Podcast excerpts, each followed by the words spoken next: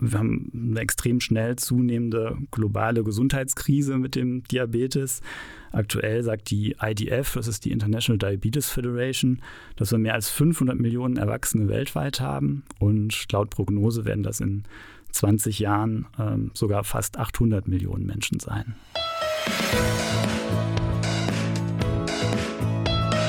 Eine Runde mit.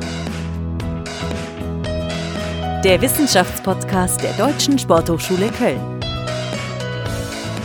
Diabetes mellitus gilt als die Volkskrankheit. Achteinhalb Millionen Deutsche leben mit der sogenannten Zuckerkrankheit, Tendenz steigend. Jährlich erkrankt etwa ein Prozent der Bevölkerung. Das hört sich jetzt erstmal moderat an. In absoluten Zahlen sind das aber mehr als eine halbe Million Menschen jedes Jahr. Wir sprechen in dieser Folge über das Leben mit der Diagnose. Wir schauen uns an, wie Leistungssportlerinnen und Leistungssportler mit Diabetes Erfolge feiern und natürlich, was es Neues an der Forschungsfront gibt. Ich bin Jan-Hendrik Raffler und äh, spreche heute mit Professor Christian Brinkmann. Er lehrt und forscht an der Sporthochschule am Institut für Kreislaufforschung und Sportmedizin und er leitet dort die AG Diabetes, Sport und Bewegung und somit ist er heute hier unser Gast, weil er sich eben auch viel mit Diabetes Diabetes beschäftigt. Also, los geht's, eine Runde mit Professor Christian Brinkmann. Hallo Christian, schön, dass du da bist. Hallo, ja, vielen Dank für die Einladung und ich freue mich da zu sein. Ja, wir machen das jetzt hier ähm, aus einem ganz bestimmten Anlass. Sprechen wir über Diabetes und Sport und zwar ist der Anlass unserer Folge der Weltdiabetestag. Ähm, jetzt am 14. November. Diabetes ist ein Riesenthema, kann man sagen. Das ist auch ein sehr komplexes Thema. Deswegen ähm, steigen wir direkt ein, würde ich sagen. Ähm, wenn man Diabetes hört ähm, und selbst wenn man da noch relativ wenig Ahnung von hat, dann weiß man aber doch oft, es gibt eine Unterscheidung zwischen Typ 1 und Typ 2. Vielleicht kannst du so am Anfang mal erzählen, wo liegen da die Unterschiede? Mhm.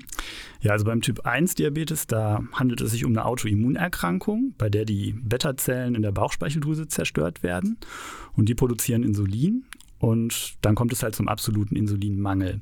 Und Insulin ist ein wichtiges Hormon, das unter anderem die Funktion hat, als Türöffner an verschiedenen Zellen zu agieren, damit der Zucker aus dem Blut in die Zellen gelangt und in Form von Glykogen gespeichert wird. Hauptspeicherorte sind äh, der Muskel und die Leber.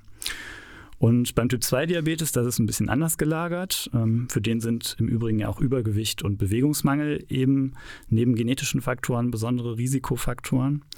Und da kommt es zur Insulinresistenz. Das heißt, die Zellen reagieren eben nicht mehr in vollem Maße auf das Hormon. Und zusätzlich kann es im Verlauf der Erkrankung dann auch noch dazu kommen, dass die Beta-Zellen einen Funktionsverlust erleiden und dann eben auch zusätzlich zu wenig Insulin produziert wird. Und beide Formen führen unbehandelt zu einer Hyperglykämie, also zu einer Überzuckerung. Und chronische, also langfristige Hyperglykämien, die sind eben so mit zahlreichen Sekundärkomplikationen verbunden. Also das sind Gefäßerkrankungen oder Schäden und Nervenschäden. Und die erhöhen natürlich insgesamt auch das Risiko, frühzeitig zum Beispiel zu versterben. Mhm. Und du hast es ja auch am Anfang richtig gesagt. Also ähm, es ist da, wir haben eine extrem schnell zunehmende globale Gesundheitskrise mit dem Diabetes.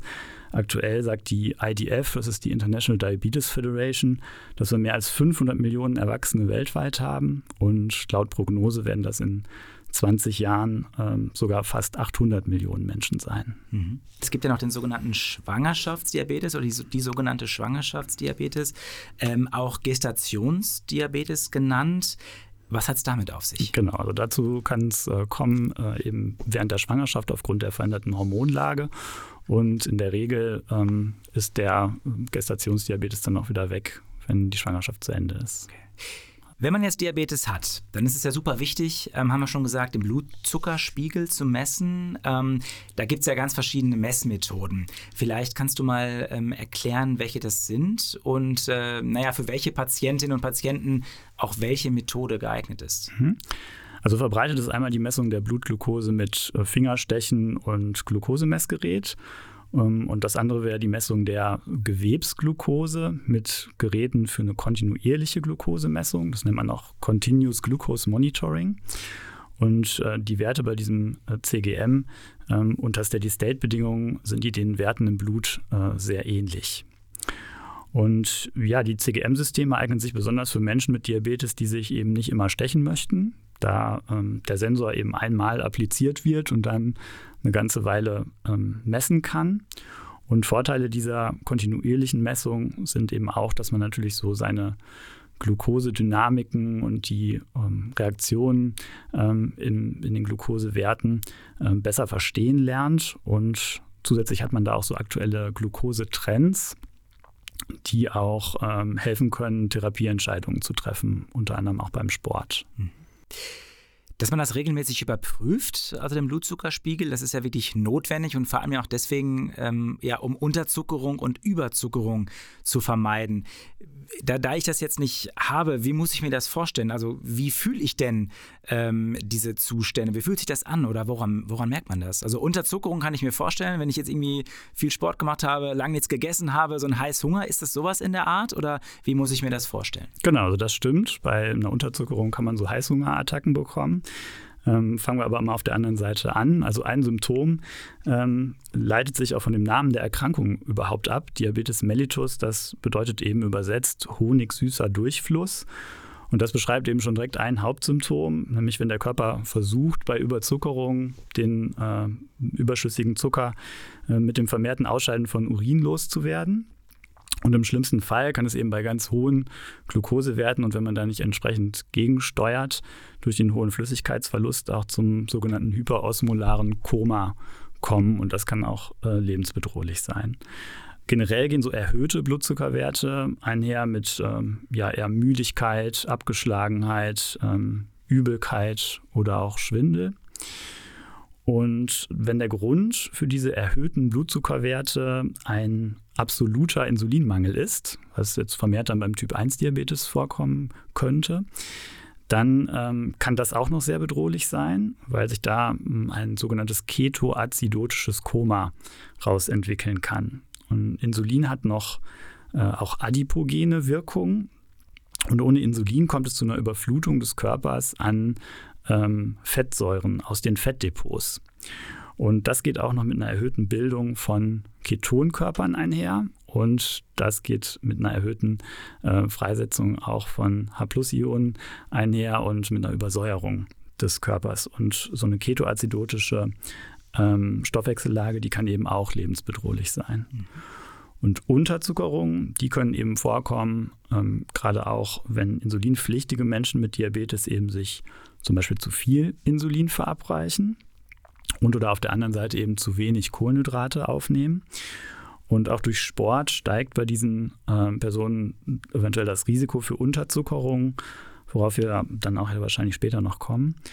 Und Symptome für Unterzuckerung sind ähm, ja neben dem Heißhunger zum Beispiel kalter Schweiß, Blässe, Kopfschmerzen, Zittern, Unruhe, weiche Knie, ähm, sowas in diese Richtung. Und wenn das Gehirn eben nicht ausreichend mit Glucose versorgt ist, dann kann es auch da zu einem hypoglykämischen Schock kommen. Und auch das ist wieder lebensbedrohlich. Deswegen müssen Menschen mit Diabetes eben ihre Glukosewerte möglichst immer im Blick halten. Mhm. Das klingt ziemlich dramatisch. Es kann dramatisch sein. Ich glaube, wenn man so eine Diagnose kriegt, die Diagnose Diabetes, ist das auch tatsächlich, glaube ich, zu Beginn zumindest erstmal ja, ein Schock. Ähm, zumindest dann auch für viele, glaube ich, geht das mit einer sehr großen Umgewöhnung äh, einher, mit einer Verunsicherung auch. Ähm, wir haben versucht, so ein paar Erfahrungsberichte uns auch ähm, einzuholen und sind da auf eine Patientin gestoßen, die im Alter von 59 die Diagnose Typ 2 Diabetes erhalten hat. Und sie hat erzählt, ähm, ja, dass sie dann nach der Diagnose an ganz vielen Schulungen teilgenommen hat. Und äh, die haben mir dann dabei geholfen, einfach zu verstehen, worauf sie achten muss, welche Lebensmittel sie essen darf und so weiter. Mhm. Ähm, sie hat viel an ihrer Ernährung geändert. Äh, sie macht jetzt zum Beispiel ja, mehr Sport und achtet auch darauf, einfach im Alltag sich mehr zu bewegen. Also vielleicht nicht mehr den Aufzug oder die Rolltreppe zu nehmen, sondern wirklich jetzt jede Stufe, die mhm. sie einfach findet, die sie dann nimmt. Das ist jetzt natürlich nur eine Geschichte von vielen, aber ich glaube, du würdest sagen, ähm, da ist vieles dran, was man auch so von anderen Patienten hört. Was können denn andere von, von diesem Beispiel jetzt andere Patienten mitnehmen, was diese diese, Frau uns da jetzt geschildert hat. Mhm. Also es hört sich erstmal so an, als wenn die Dame in guter Behandlung ist. Und ähm, dazu fällt mir direkt auch noch ein, ähm, also in der Regel ist man ja dann bei einer Diabetologin oder einem Diabetologen, also einem Facharzt für Diabetes auch äh, unter. Und da gibt es immer auch Diabetesberaterinnen und Diabetesberater, die eben solche Schulungen, die du gerade angesprochen hast, eben dort auch durchführen. Und ähm, das ist übrigens ein ganz interessantes Berufsfeld auch. Und äh, neu ist, dass wir jetzt also kürzlich bei der Deutschen Diabetesgesellschaft auch bewirkt haben, dass auch Sportstudenten, also wenn sie fertig sind mit dem Studium, also fertig, äh, fertig studierte Sportwissenschaftlerinnen mhm. und Sportwissenschaftler, die Möglichkeit haben, ähm, diese Ausbildung zum Diabetesberater oder zur Diabetesberaterin ähm, zu absolvieren und dann mit eben den Menschen mit Diabetes zu arbeiten und den ähm, Ratschläge zu geben, Schulungen durchzuführen. Mhm. Und ansonsten macht die Dame natürlich alles richtig. Man kann natürlich an mehreren Schrauben im, im Lebensstil auch äh, drehen, also natürlich auch ein bisschen in der Ernährung äh, was machen, aber eben auch durch Sport und Bewegung viel erreichen, gerade beim Typ-2-Diabetes, weil Sport und Bewegung natürlich helfen, hier Glukosespitzen zum Beispiel zu reduzieren. Ähm, wenn man einfach zum Beispiel nach einem Essen einen kleinen Spaziergang macht, dann kann man dadurch schon auch erreichen, dass der äh, Blutzuckerspiegel dann eben nicht so stark ansteigt oder Glukosespitzen halt vermieden werden. Mhm. Du hast es gerade schon angesprochen, Sport spielt eine super wichtige Rolle neben der Ernährung. Ähm, man weiß ja zum Beispiel auch, dass Patientinnen und Patienten mit Typ 2 jetzt mit Hilfe von Sport und eben der richtigen Ernährung ähm, vielleicht sogar ganz ohne Medikamente auskommen können. Wie häufig gelingt denn das tatsächlich? Gibt es da irgendwie so eine, so eine Erfahrung oder auch eine Statistik? Ja, also grundsätzlich diese Remission des Typ-2-Diabetes, die ist äh, möglich. Und was man zumindest sagen kann, ist, ähm, dass, äh, dass das nicht, also dass es keine Garantie dafür gibt, wenn ich jetzt meinen Lebensstil ändere, dass ich dann auf jeden Fall so eine Remission erfahre. Ähm, wenngleich natürlich sich immer lohnt, äh, sportlich zum Beispiel aktiv zu sein oder sich mehr zu bewegen. Ähm, und äh, ja, das ähm, ist so ein bisschen ähm, auch manchmal abhängig, so in, in, welchem Stadium man sich da so befindet. Gerade aber besonders gute Chancen gibt es so beim Prädiabetes, also in der Vorstufe des Diabetes, dass man da sozusagen nochmal äh, von der Schippe springen kann, ne, wenn man mhm. da frühzeitig aktiv wird. Mhm. Die Frage lautet dann natürlich, äh, wie können Betroffene mit Sport starten oder gibt es Sportarten, die besonders geeignet sind? Du hast gerade schon gesagt, Diabetologen sind da auf jeden Fall auch ähm, richtige Ansprechpartner und deswegen haben wir mit einer gesprochen. Mhm. Sie ist Fachärztin äh, und Diabetologin und heißt Dr. Ulrike Becker aus Bonn. Ja, die kenne ich auch ganz äh, gut. Wer hätte das gedacht? und sie betreut besonders Menschen mit der Diagnose Typ 2 und äh, wir hören jetzt gerne mal ihre Antwort. Mhm. Am Anfang ist es eigentlich egal, was man macht. Hauptsache, man bewegt sich regelmäßig. Wenn man aber schon ein bisschen in Bewegung gekommen ist, dann wäre die Kombination aus Kraft- und Ausdauertraining optimal. Insbesondere das Krafttraining eignet sich auch für Menschen, die ein paar Kilos zu viel haben, weil es die Gelenke nicht so stark belastet und nicht nur den Blutzuckerspiegel verbessert, sondern auch hilft, Gewicht abzunehmen. Jetzt war wieder das Wort Blutzuckerspiegel genannt. Vielleicht kannst du das noch mal ein bisschen erklären, was sie damit genau meint, ähm, dass sie nicht zu stark den Blutzuckerspiegel belastet, beziehungsweise sagt, weil es Gelenke nicht zu stark belastet und nicht nur den Blutzuckerspiegel verbessert, sondern auch hilft, Gewicht abzunehmen. Was meint sie damit? Mhm.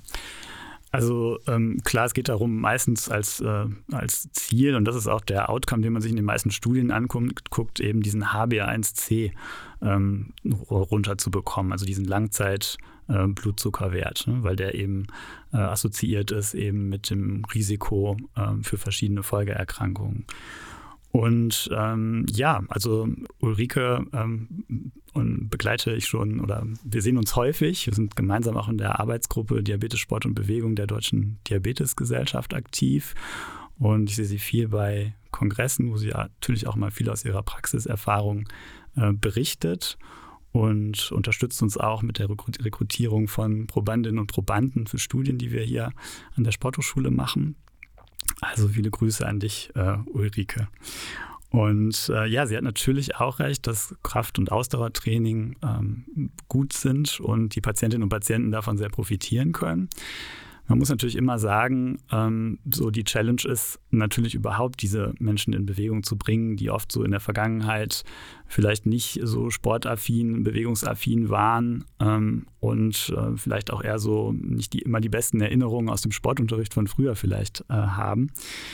Ähm, aber darum ist ganz wichtig, dass man natürlich einerseits auch schaut, was sind äh, Bewegungsprogramme, die effektiv sind. Aber auf der anderen Seite müssen wir natürlich auch im Auge behalten, ähm, was macht zum Beispiel den Patientinnen und Patienten auch Spaß, wo haben sie Freude dran. Und das ist ganz, ganz wichtig, um eben wirklich auch ähm, eine Adherenz hinzubekommen an diese Programme und äh, möglichst ja, zu bewirken, dass die eben lebenslang zum Sport kommen oder zu, in die Bewegung kommen. Da habe ich einen ganz interessanten, interessanten Tipp von dir gelesen. Ähm, und zwar habe ich gelesen, dass einer deiner Tipps an Patienten lautet, sich um anstrengende Hausarbeit zu reißen. Was hat es denn zum Beispiel mit Power-Staubsauging auf sich? ja, also tatsächlich äh, gibt es Studien, die zeigen, wenn man also ähm, mehrere intensive Bewegungssnacks macht am Tag, also das ähm, muss gar nicht so eine kontinuierlich lange Aktion sein, sondern eher mal was Kurzes, aber dafür vielleicht äh, intensiver, ähm, dann äh, kann das schon ziemlich gute Auswirkungen haben, so auf das äh, äh, kardiovaskuläre Risiko und äh, da kommt das so ein bisschen her, ja. Hm.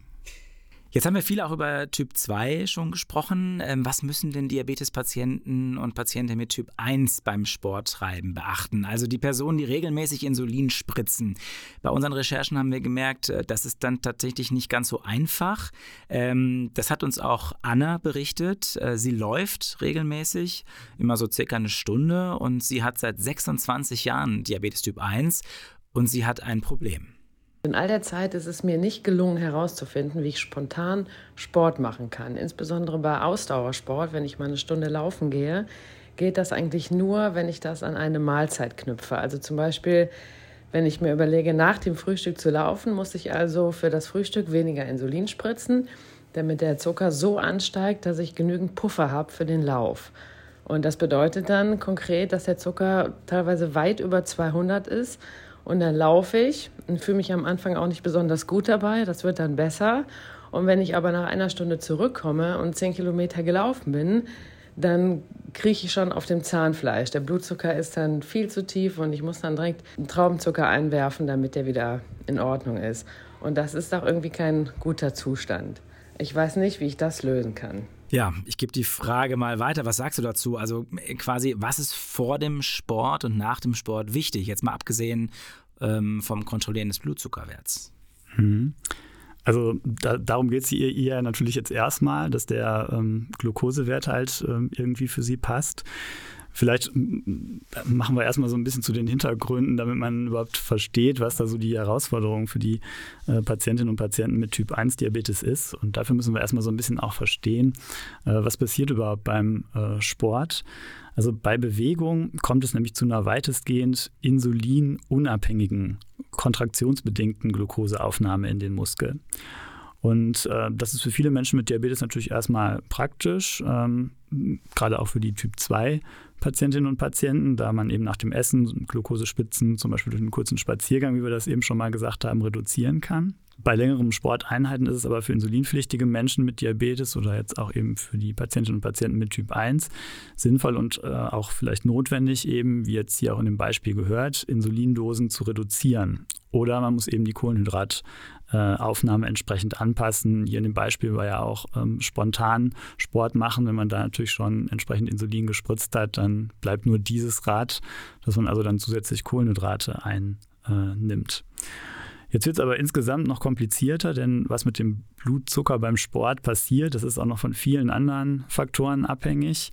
Ähm, ein Beispiel, wenn jetzt Aufregung dazu kommt äh, oder es um sehr intensive Sporteinheiten geht, dann kann es natürlich auch zur Freisetzung von Stresshormonen kommen, von Glucagon und auch zu einer kurzfristigen Erhöhung der Blutglucose. Oder dabei kommt es dann zu einer vermehrten Freisetzung von Glucose aus der Leber, die dann quasi die Aufnahme von Glucose in den Muskel übersteigt. Und dann gibt es auch noch nach dem Sport ähm, Herausforderungen. Da gibt es nämlich so einen sogenannten Muskelauffülleffekt. Und das beschreibt eine erhöhte Insulinsensitivität der Muskelzellen nach ähm, Sport und Bewegung, wodurch Glucose eben auch ja, noch lange danach vereinfachter in die Zellen kommt. Und ähm, hier besteht dann eben auch durchaus noch weiter die Gefahr, dass man vielleicht in eine Unterzuckerung kommen könnte. Und das muss man im Blick halten. Also jetzt, um jetzt aber nochmal so auf das Fallbeispiel zurückzukommen, ähm, das ist halt, ja, muss individuell so ein bisschen geschaut werden, ähm, wie sich das da jetzt verhält. Man muss Dinge ausprobieren. Das hat äh, die äh, Dame hier sicherlich auch schon gemacht. Ähm, und da weiß ich natürlich jetzt nicht, äh, wie sie auch ihren Blutzucker monitort, ob vielleicht auch mit CGM. Ähm, da ist hinzuweisen, da gibt es ein äh, ganz gutes Konsensus-Paper von der European Association for the Study of Diabetes, äh, an dem man sich sehr gut orientieren kann und äh, schaut, ähm, was hat man für einen Glukosewert, bevor man jetzt mit dem Sport startet und was ist auch der dazugehörige Glukosetrend. Und in Abhängigkeit davon wird dann, je nachdem, was man auch für einen Sport machen möchte, eine Empfehlung gegeben, ähm, wie, äh, ja, was, was, hat, was soll man jetzt machen? Also Kohlenhydrate zusätzlich, ähm, wie viele oder ähm, was macht man mit, den, mit der Insulindosis? Und ähm, um das auch nochmal zu vereinfachen, gibt es im Moment äh, Startups, die auch daran arbeiten, so eine App zu entwickeln, äh, damit das eben, äh, man nicht da im Papier nachgucken muss, sondern das eben ein bisschen einfacher hat. Und das wird den Patientinnen und Patienten sicher zukünftig auch ähm, sehr helfen. Also ich merke schon, das ist sehr individuell, hängt sehr davon ab, auch von sich, sel sich selber reinzuhören, äh, was auszuprobieren und man muss halt eben viel mit dann mit den Diabetologen zum Beispiel auch sprechen. Genau, also dafür ist dann auch das Diabetes-Team da, auch die, die, die Beraterinnen und Berater. Ähm, und ja, da entwickelt man dann eben äh, letztendlich Lösungen. Und so ist es auch so ein bisschen der Weg, wie sich die Patientinnen und Patienten mit Typ 1 Diabetes so, wenn sie die Diagnose neu haben, auch rantasten, dass man Dinge probiert, äh, bespricht und dann eben guckt, äh, ja, wie, wie kann man das am besten bei der einzelnen Person machen. Mhm. Vielleicht grundsätzlich mal zusammengefasst ähm, kann man aber sagen, Sport wirkt sich positiv auf den Krankheitsverlauf aus, führt zu einem höheren Grundumsatz, kann sogar bei Diabetes Typ 2 in bestimmten Fällen dazu führen, dass man gar keine Medikamente mehr nehmen muss. Jetzt stellt sich natürlich noch die Frage, wir hatten jetzt Fallbeispiele von in Anführungsstrichen normalen sportlichen Menschen, würde ich mal behaupten. Aber die Frage ist natürlich, wie das Ganze im Leistungssport aussieht. Auch da äh, gibt es ja Fälle äh, mit Diabetes. Ähm, da gibt es ja auch berühmte positive Beispiele. Gewichtheber äh, und Olympiasieger Matthias Steiner, die Profifußballerin Sandra Starke oder auch Alexander Zverev, der beste deutsche Tennisspieler. Ähm, die haben ja ihre Diabetesdiagnose auch öffentlich gemacht. Die schlechte Nachricht ist allerdings, äh, es gibt auch noch eine sehr große Dunkelziffer im Leistungssport. Viele fürchten Kündigungen von Sponsoren oder auch, dass die Konkurrenz diese vermeintliche Schwäche ausnutzt. Und außerdem steht Insulin ja schon seit 1998 auf der Dopingliste des IOC. Welche Erfahrungen hast du denn mit Leistungssportlerinnen und Sportlern mit der Diagnose gemacht? Also es gibt natürlich äh, eine Vielzahl äh, von äh, Gründen, sich vielleicht auch nicht zu outen, die man auch gut nachvollziehen kann. Ähm, viele outen sich vielleicht mit der Erkrankung auch nicht aus Angst, ähm, dass der Fokus eben mehr und mehr einfach auch in der Öffentlichkeit dann auf dieser Erkrankung liegt, als auf vielleicht der erbrachten Leistung oder der eigentlichen Person. Und andere haben das öffentlich gemacht, wie schon Beispiele, die du gerade genannt hast. Ähm, und das ist natürlich auch ja, insofern gut, dass sie natürlich als Vorbilder, Vorbilder agieren können für junge Menschen mit Diabetes und denen sagen können, hey, du hast Diabetes, aber auch mit der Erkrankung sind Spitzenleistungen möglich.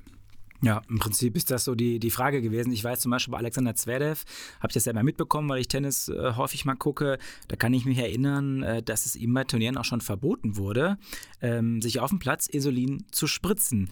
Musste dann extra Toilettenpausen beantragen, was natürlich auch nicht immer ähm, besonders einfach und schön ist. Ähm, und es wurde ihm sogar auch schon vorgeworfen, dass Insulinspritzen sähe so aus, äh, als würde er sich dann gerade dopen. Was sagst du denn zu solchen Geschichten?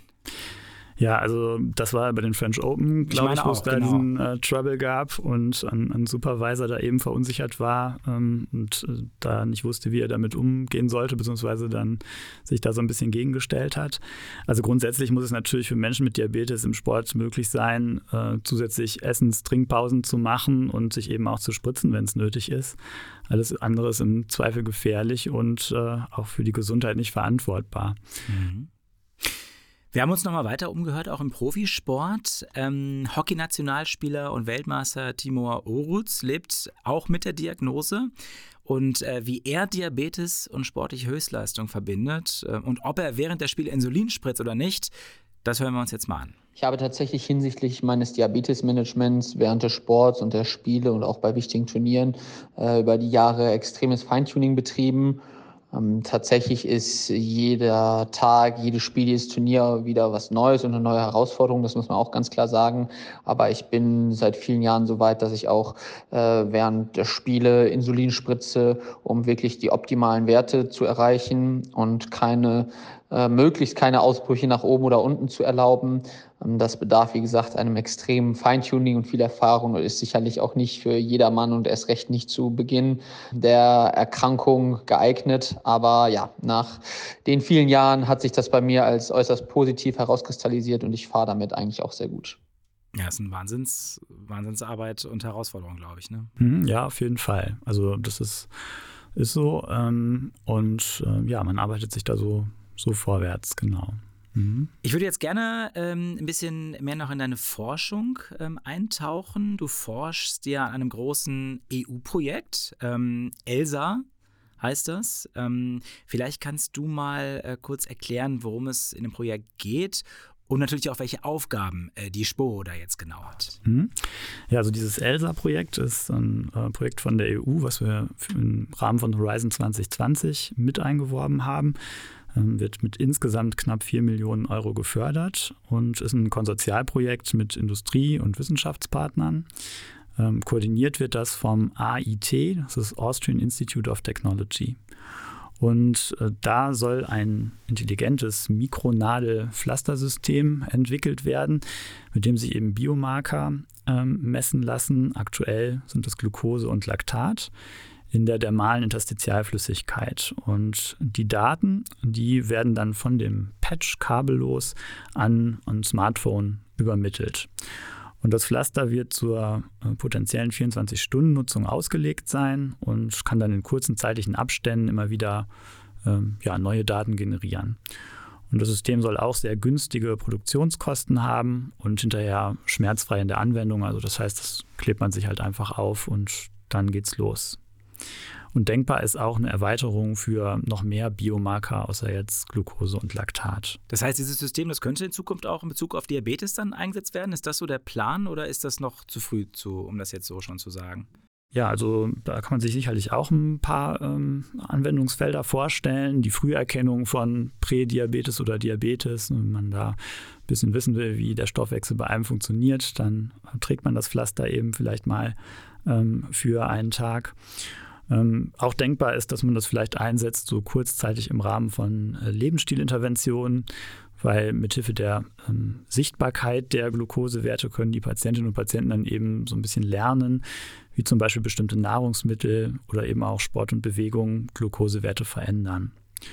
Ähm, auch denkbar ist ein Einsatz im Rahmen eines äh, so Remote-Trainingsmodells, ähm, wenn Daten dann äh, beispielsweise an Sporttherapeutinnen und Sporttherapeuten weiter übermittelt werden, zum Beispiel zur Überwachung einzelner Trainingseinheiten oder auch zur Evaluation von Bewegungsprogrammen im Hinblick dann auf äh, zum Beispiel Veränderungen bei den Glukosedynamiken.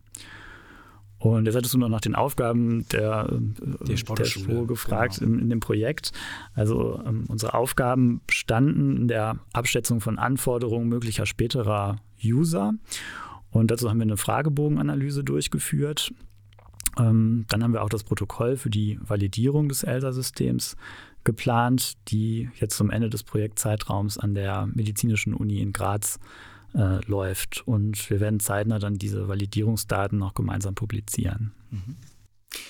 Du warst an einem anderen Projekt auch beteiligt. Da habt ihr Patientinnen und Patienten mit Diabetes Typ 2 auf so eine mehrtägige Wanderung auf dem Jakobsweg ähm, ja, wissenschaftlich begleitet.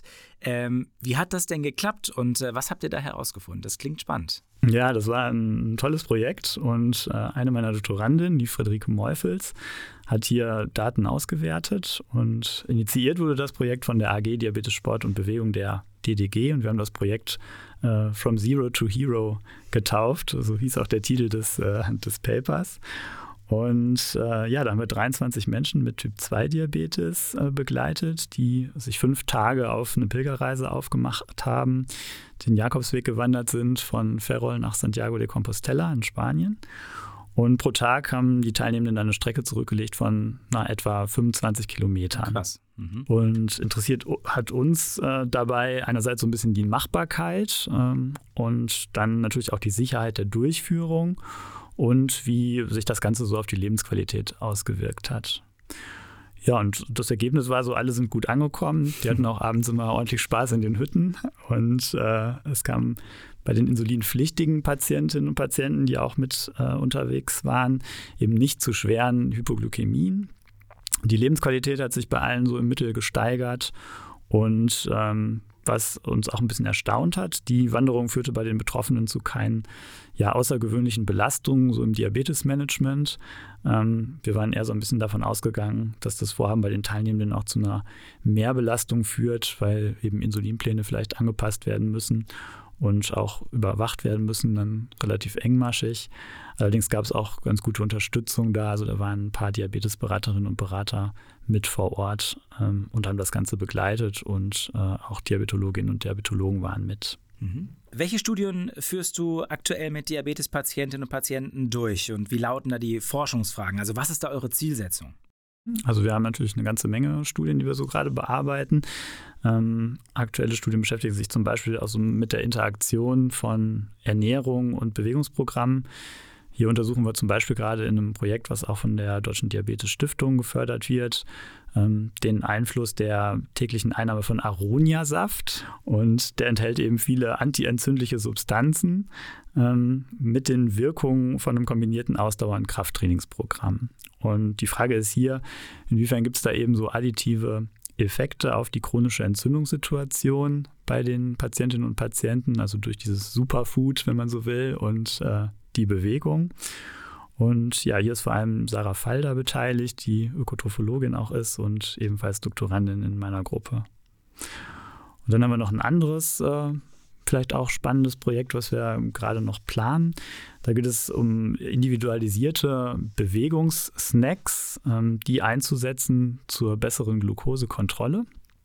Und äh, hier schaut die Katharina Groß, die auch medizinische Doktorandin ist, ob der Einsatz von kurzen Bewegungseinheiten ähm, in Abhängigkeit von bestimmten Glukosewerten, also wenn der Glukosewert einen bestimmten Wert überschreitet, dann soll so ein Bewegungssnack eingesetzt werden, ob das vielleicht sinnvoller sein kann als ähm, ja, kontinuierliche Bewegungen, die man so zu einem Zeitpunkt am Tag durchführt. Also dass man gezielt so diese Glukosepeaks angeht, die man vielleicht am Tag hat durch ähm, Essen oder vielleicht auch Stress, der aufkommt. Du hast jetzt ganz aktuell, also ich glaube, das war im letzten Monat, ähm, einen Artikel veröffentlicht, ähm, eine Roadmap, ähm, also so ein Fahrplan äh, für so eine personalisierte Bewegungstherapie bei äh, Diabetes Typ 2. Wie sieht denn so ein Fahrplan aus? Ja, genau. Also dieses Paper haben wir in, in Trends and Endocrinology and Metabolism äh, publiziert. Und äh, ja, diese, äh, dieses Paper hat so mehrere Kernbotschaften eigentlich. Ähm, die erste ist, es gibt natürlich diese zahlreichen Sekundärkomplikationen oder Sekundärerkrankungen beim Diabetes. Und wir brauchen halt Trainingskonzepte, die auf diese Komorbiditäten eingehen und natürlich auch evidenzbasiert sind.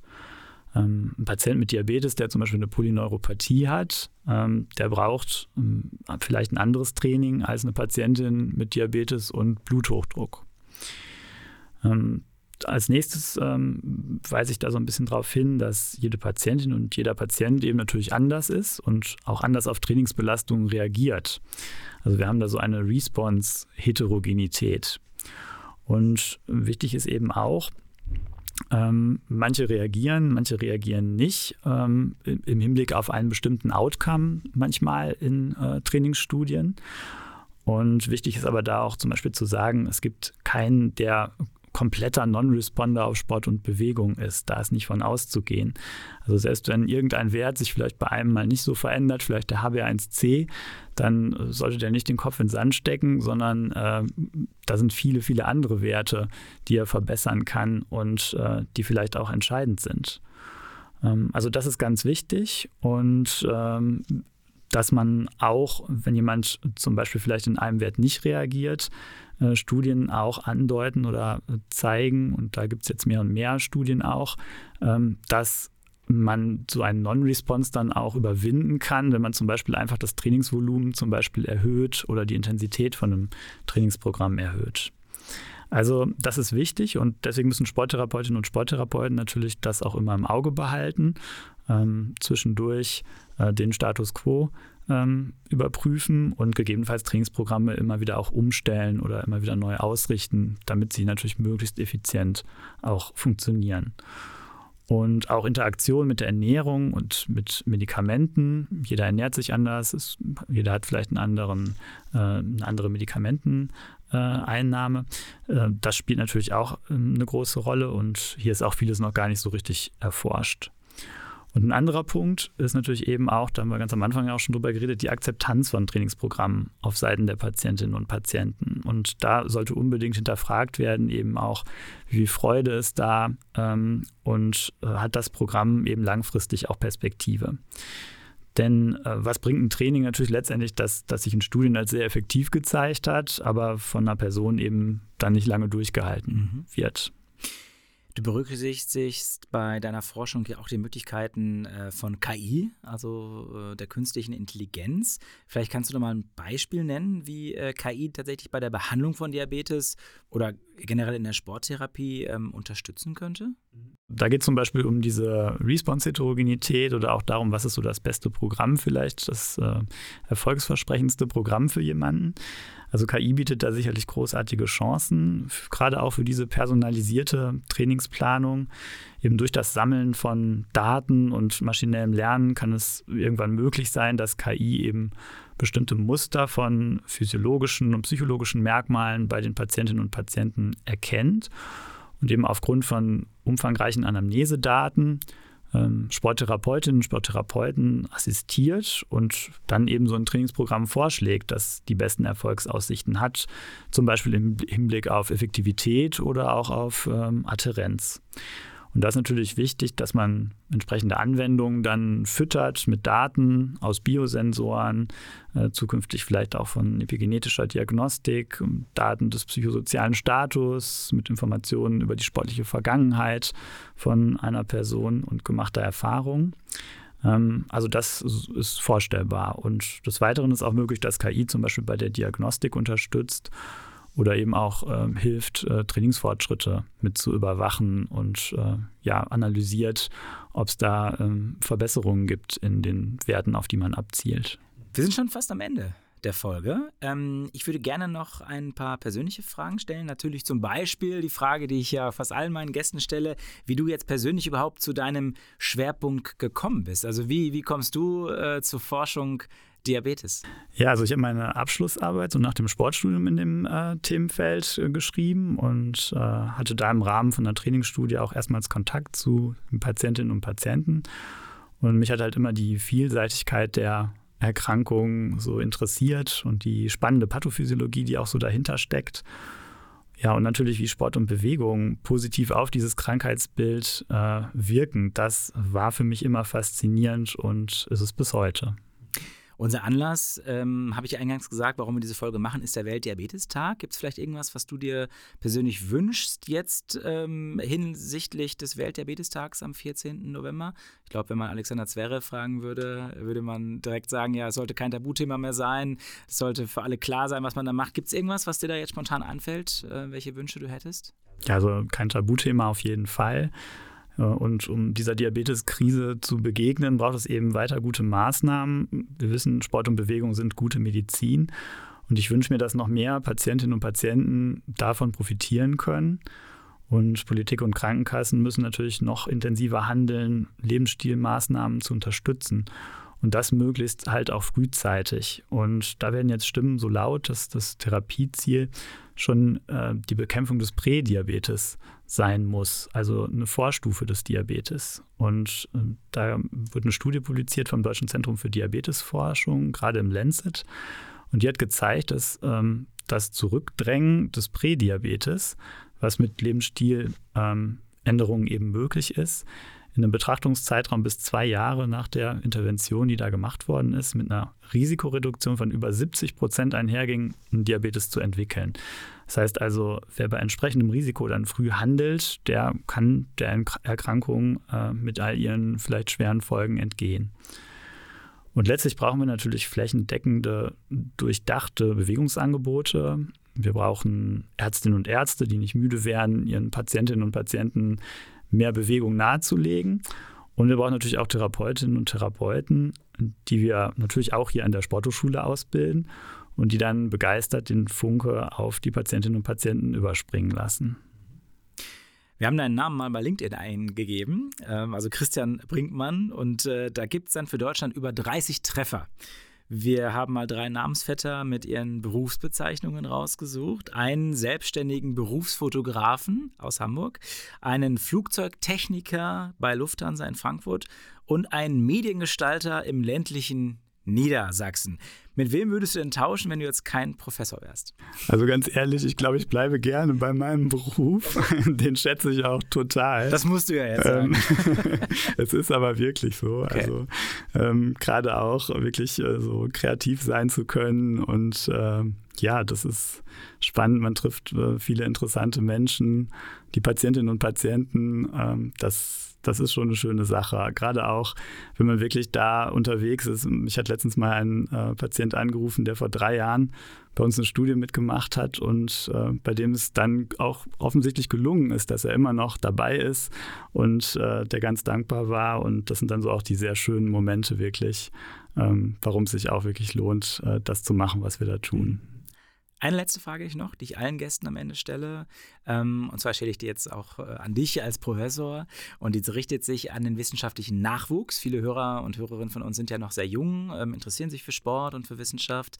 Welchen Tipp würdest du jungen Forschenden geben? Also woran sollten sich Nachwuchswissenschaftlerinnen und Wissenschaftler halten? Oder vielleicht auch, welchen Fehler sollten sie unbedingt vermeiden? Also, was ich auf jeden Fall raten würde, ich weiß ja, wie schwierig das oft ist mit diesen befristeten Arbeitsverträgen an den Hochschulen, dass es immer ein sehr langer Weg ist, bis man da eben unbefristet irgendwie unterkommt ähm, und es auch nicht immer bei jedem so funktioniert. Das hat ja vielleicht an der einen oder anderen Stelle doch auch ein bisschen was noch mit Glück zu tun. Also ich würde auf jeden Fall immer dazu raten, und das gebe ich auch so immer an jetzt meine Doktorandinnen und Doktoranden weiter, ähm, dass es gut ist, einen Plan B irgendwie in der Tasche zu haben. Und äh, das war bei mir übrigens auch so. Ich hatte immer, ich habe ja ursprünglich auch mal fürs Lehramt studiert und äh, habe auch mein zweites Staatsexamen an der Schule gemacht und das wäre sicherlich sonst auch vielleicht eine schöne Alternative gewesen zu dem, was ich jetzt mache. Was wäre dann, wär dein zweites Fach gewesen? Äh, Biologie habe ich noch studiert. Okay. Mhm. Äh, aber ich möchte trotzdem nicht tauschen. Vielen Dank, Christian, für deinen Besuch und für das Gespräch. Ja, vielen Dank auch. Hat Spaß gemacht. Das war eine Runde mit Professor Christian Brinkmann. Danke für diesen umfassenden Einblick in ein ja schon wirklich sehr komplexes Thema ähm, und danke auch für die vielen praktischen Tipps. Ich fand es total spannend, wie viel man selbst in der Hand hat und was trotz Diabetes alles möglich ist. Ich sage Tschüss, bis zur nächsten Folge und hoffe, dass ihr dann auch wieder am Start seid. Bis dahin, bleibt sportlich.